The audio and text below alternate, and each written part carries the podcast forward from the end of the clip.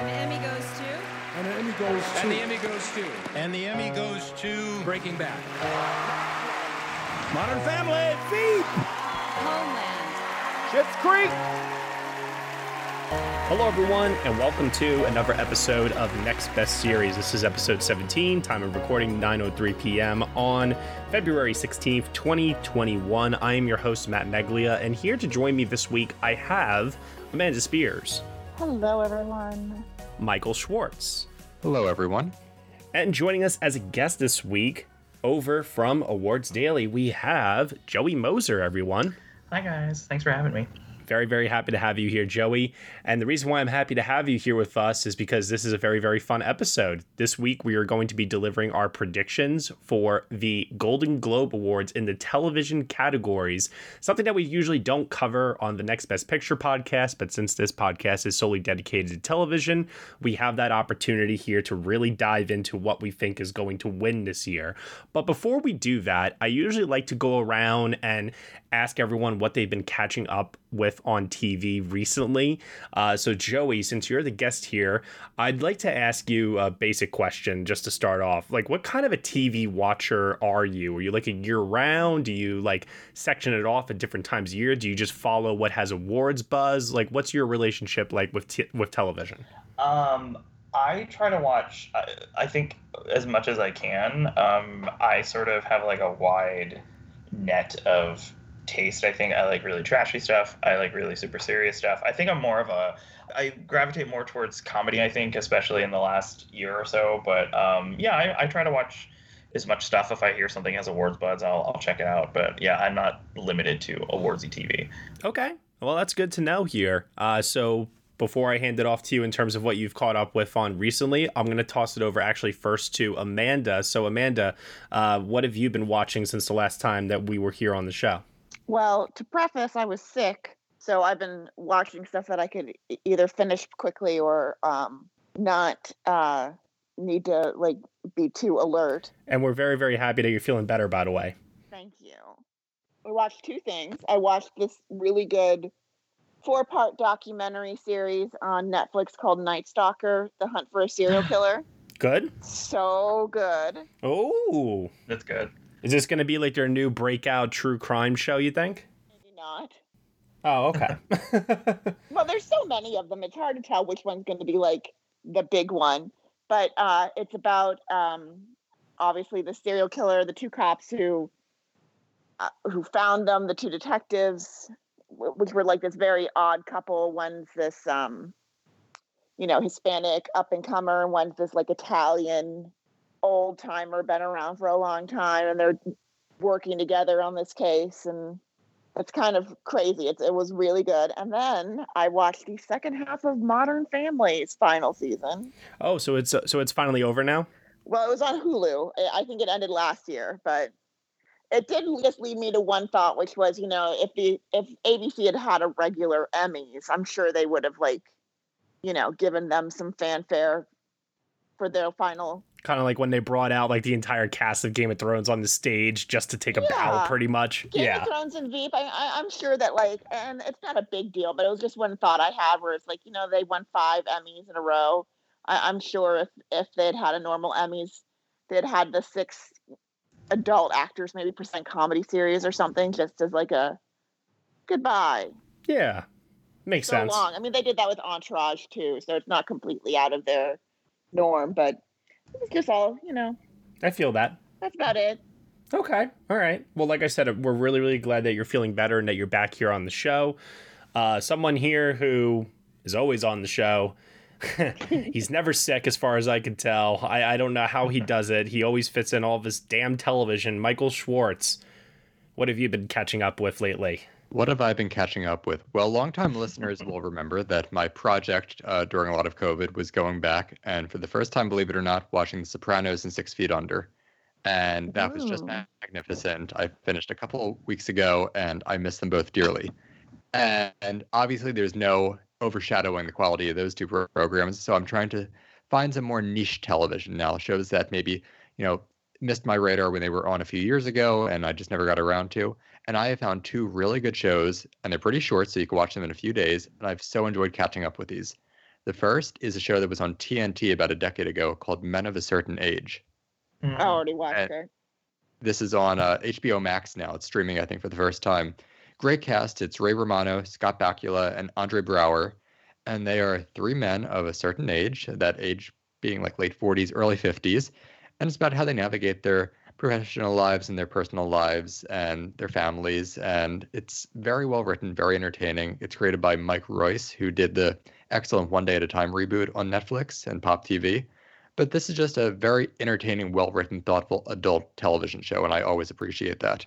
The other show I caught up with, and I know there are a lot of fans of this, and it seems like we're all watching it at the same time, believe it or not. Uh, streaming for the first time in a while, also on HBO Max, is the ABC cult hit Pushing Daisies. Oh, I didn't realize that that was uh, streaming on there right now. Yes. You know what? It was so funny. I had wanted to watch that for a while and I just never got around to it. And it was streaming on the CW app, like CW Seed. So I started watching it there because I couldn't find it anywhere else. And then when I got to like the third episode, I saw something on Twitter saying, "Oh, Pushing Daisies has just been added to HBO Max." I'm like, "Oh, well, that's a weird coincidence." so I have like three episodes left. It is so well written. The characters are so fantastic. You have Lee Pace, Kristin Chenoweth, uh, great supporting performances from Ellen Greene and Swoosie Kurtz. Uh, very engaging, different. Uh, it's almost like a Tim Burton feel to it. I'm really enjoying that. That's really great. That's uh, Bryan Fuller. I uh, I discovered Pushing Daisies after I watched Hannibal because I was just such a fan of uh, his work on that show, and I had heard about Pushing Daisies uh, Daisies before, and I was like, all right, well, if Bryan Fuller created the show, then I definitely need to check it out. And the cast, like you said, That show won a lot of Emmys for only like three seasons. yeah, That the year that Jane Krakowski was probably going to win for 30 Rock, and Kristin Chenoweth got a nice Oh. Emmy instead. Yep. She had a killer episode. Have you seen an episode of Big Bang Theory yet? Like a full episode? I have not. I've still gone my entire life without Oh, Bang Theory. it's I not like always you haven't had time. I know. I watch the last minute before Samantha Bee every week. So I guess if you add you all have this, HBO Max. Just I do. maybe that'll be the next month.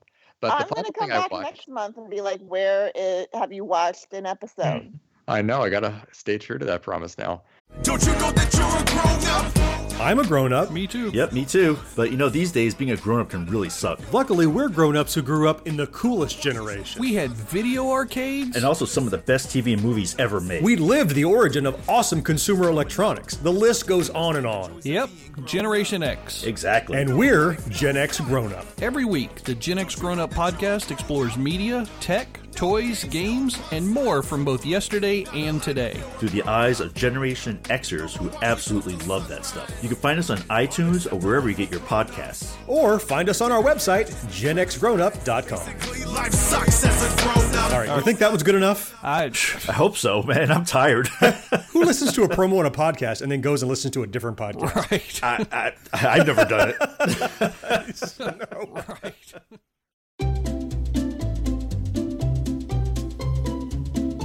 Hello, and welcome to Novel Conversations, a podcast about the world's greatest stories. I'm your host, Frank Lavallo, and for each episode of Novel Conversations, I talk to two readers about one book. And together, we summarize the story for you. We introduce you to the characters, we tell you what happens to them, and we read from the book along the way. So if you love hearing a good story, you're in the right place. Our ninth season is coming this fall. Tune in to hear from some of the all time great authors Charles Dickens, Jules Verne, F. Scott Fitzgerald, and more.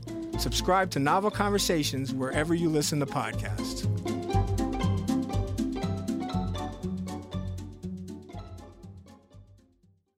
Uh, the final thing I watched was actually I just finished it minutes before we started recording this podcast. I watched the series finale of Your Honor. Michael, Michael, Michael. Oh my goodness! Well, Do not get me started. On what? Wait, wait, wait. What? What? What is? This is on Showtime with Bryan oh, Cranston. Oh, I did too. I'm so fucking pissed about that. Oh, I am and I'm not gonna livid. say what happened. I'm not going to say what happens, but I am this so was- fucking pissed. A couple months ago when this started, I remember I was the one like ringing the bell for the show, and Matt was like, "Yeah, I'm not feeling it so far," and I was really invested in this. It seemed like it was going to go great places. I was right. Was You got me to go back and like catch up. I like caught What? up because you were like, it, I love it. And then finally, not to give it away, but Michael Stuhlbarg and, and Bryan Cranston kind of finally collided. and you're like, okay, it's going to heat up. But there's way too many subplots in that series that nothing ever amounts to. I, I gotta say, I got to Oh, episode pissed. nine. There are 10 episodes in this. And when episode nine ended, I had this moment where I went, okay, great. Um, I just finished episode eight. I have nine and 10 left. It's getting a little crazy. I don't know if they're gonna be able to wrap it up. And then I had this like sinking feeling in my stomach when I realized that that was actually episode nine and I was off. And I was like, wow, they only have the finale to wrap all Oh of this up. Yeah, it, it was it, it was really terrible. I'm sorry. to what say a that. waste of a cast. And I watched Michael. I, I think I told you this. I watched like seven episodes in a row the other night because I wanted to catch up in time for the finale. So I, I Sunday night I spent like all day watching Your Honor. Oh, And God. I just it was like two o'clock in the morning, and I was like, "Wow, I feel like I wasted an entire day." And that was not a show that needed to be 10 episodes. They could have done that thing in, you know, se- six, to eight, maybe. Yeah.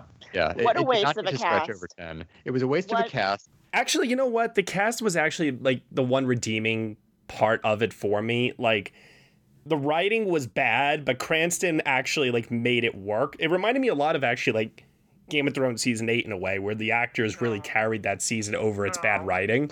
Um so in that regard, I was you know, I, I I'll admit like I was entertained by it as Michael was saying earlier, but at the same time, I, I I have to recognize that it just wasn't good. And let me tell you, if their hope is that they're hoping that they're gonna pull like a Big Little Lies and get a season two out of this for some reason, think again because I don't want to watch the writers attempt to do this again.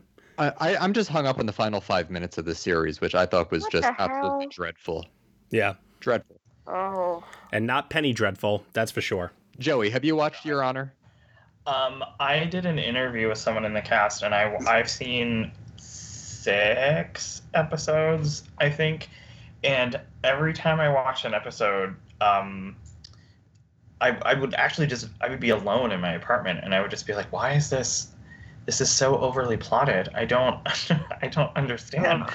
If you're not going to totally finish it, go and watch the final five minutes just to see how ludicrous this finale Okay. is. 'cause you- just watch the last episode. I- I mean, seriously, with a recap, you'll know what's going on. Okay. Well, because I I I was really confused because I published the article, the interview. I think the publicist told me to publish it coinciding with the finale, and I think they got the timeline wrong because I posted it like after episode like seven because they gave me a specific time, and I was like, I think it's like ten episodes, guys, and I I, I just posted it anyway. But yeah, I I sort of that's a show that I it was just like there's there's too much and it's so dramatic and I I understand what the cast is doing but and I like everyone in it pretty much and then I was just like I can't do it no no So the one thing though that has been a bright spot for me, because that was definitely the one thing that I that I was like coming in here like guns blazing, ready to just like talk about on this episode. But I have to admit, WandaVision is continuously surprising me every single week. And it is getting to a point now with that show. It's not over yet, but every week they are building this whole can't miss atmosphere around its half an hour plotting. And, you know, Michael, I know we talked about this uh, early on when the show first premiered and how they did the 1940s, the 1950s, the second week, the 60s, the third week. And each uh, week it's like a new decade. And the sitcom uh, style of filmmaking changes every single time. Like the one week they were like in the 90s. And, you know, just the overall presentation of each episode changes each time. Well, now they're finally like starting to break out of that, and it's cool because uh, heading into this Friday's episode, the last three will be um, hour long episodes as opposed to the half hour. So the show has like kind of proven that they're willing to go in very interesting directions with um integrating some other MCU characters, which was a very big surprise for me. Um, I was not quite expecting a certain cameo from someone in the show, uh, but it's more meta and smarter than I initially gave it credit for. And I have to admit, as someone who has enjoyed the MCU so far to a point, like I am very curious to see um, what this leads to, you know, down the line. I know at some point the goodwill is going to run out because oversaturation. Like that's just that's just normal. They're going to have so many shows on the network, um, and it's just going to be too much at a certain point. But for now, with this one show happening, I, I like where it's going, um, and I really have. Um, I, I have. I, I'm very optimistic. It's going to end uh, on a high note in these next three weeks. So definitely more on that next time we come back. So I find my relationship to that show so curious because I wasn't really a fan of those first two episodes, but I at least admired their commitment to like the production values and stuff like that. But as it gets more removed from the sitcom format and becomes more of a Marvel thing, I could sense like society at large getting more invested, and I find my interest really waning. I actually haven't watched uh, the last two or three episodes, and I don't really plan to return. I to mean, it. like I was into it in the beginning from like an aesthetic standpoint because I just really love the commitment to the production design, the sound work, the overall like just presentation and feel of something that was made in a totally different era of television. So in that regard, like I was kind of I was on board with it, and plus the half hour episodes, just you know, you're in, you're out, and they're not even a half an hour; they're like less than that. Uh, so it was very, very easy to kind of just put it on and watch. But now it's like, holy shit! Like we're starting to get serious now, and I, I, like I said, it has this unpredictability factor to it where you just don't know where it's going, and I'm I'm pretty excited by that possibility. Joey, what about you? What have you been catching up with? Um, I've been catching up with a lot of like, uh, I guess sitcom stuff. The stuff that I it's just really kind of silly. I don't even know how I feel about a lot of the quality of some of it. Even um, I started randomly watching Bonding on Netflix, which is a show that I did not really care to watch, and I just put it on one day when it was like one o'clock in the morning, and I needed something to watch, and it was there, so I turned it on, and it's it's it's it's cute. Um, Call Me Cat with Mayim Bialik. Um, I need to watch the last couple episodes of uh, Pretend It's a City, which um, I could watch um, Fran Lebowitz and Martin Scorsese. I can watch Martin Scorsese just laugh at her. Like that could be the whole show, and I would be. that was magnificent. It's it's it's just so. Uh, it's just so good. And can I just say for the record, I can listen to Martin Scorsese say anything, and he's always right. Continue. Um, I actually think it's funny that the um, I, I've said on our podcast a couple of times that um, like certain cast members of SNL I don't particularly care for. Like I'm not the biggest fan of Kyle Mooney on SNL, and when he came out next to Bowen Yang. Um, and did not say anything and just laughed and you know threw his hands up and had his mouth agape. That I was like, that's the best thing he's ever done. It's my favorite thing I've ever seen him do. Um, so that and then a show that I'm I'm watching uh, now that actually drops on Thursday that I'm catching up on uh, that drops on HBO Max on Thursday. Uh, it's a sin, which I'm excited for everyone to watch. So I'm trying to very slowly go through that because it's like a very serious topic, and I'm trying to absorb as much as I can. I'm reviewing it for Awards Daily this week when it when it drops. So yeah, just just a bunch of comedy and some AIDS. There you go. And it's called a sin. It's a it's a sin. Okay. All right. I'll have to keep an eye out for that one. Cool. Yeah. Hey everyone, sorry to interrupt, but this is a preview of episode 17 of the Next Best Series podcast. In order to get the full episode, you will have to head on over to Patreon for Next Best Picture, where for $1 minimum a month, you will get the rest of this episode and other exclusive podcast content from us as well. You have been listening to the Next Best Series podcast, part of the Next Best Picture podcast umbrella. You can subscribe to us anywhere where you subscribe to podcasts. We are proud to be part of the Evergreen Podcast Network. If you want to leave us a review on Apple Podcasts, rate us five stars, drop us a comment, let us know what you think of the show. We really appreciate your feedback and your support. Thank you so much for listening, as always, and we shall see you all next time.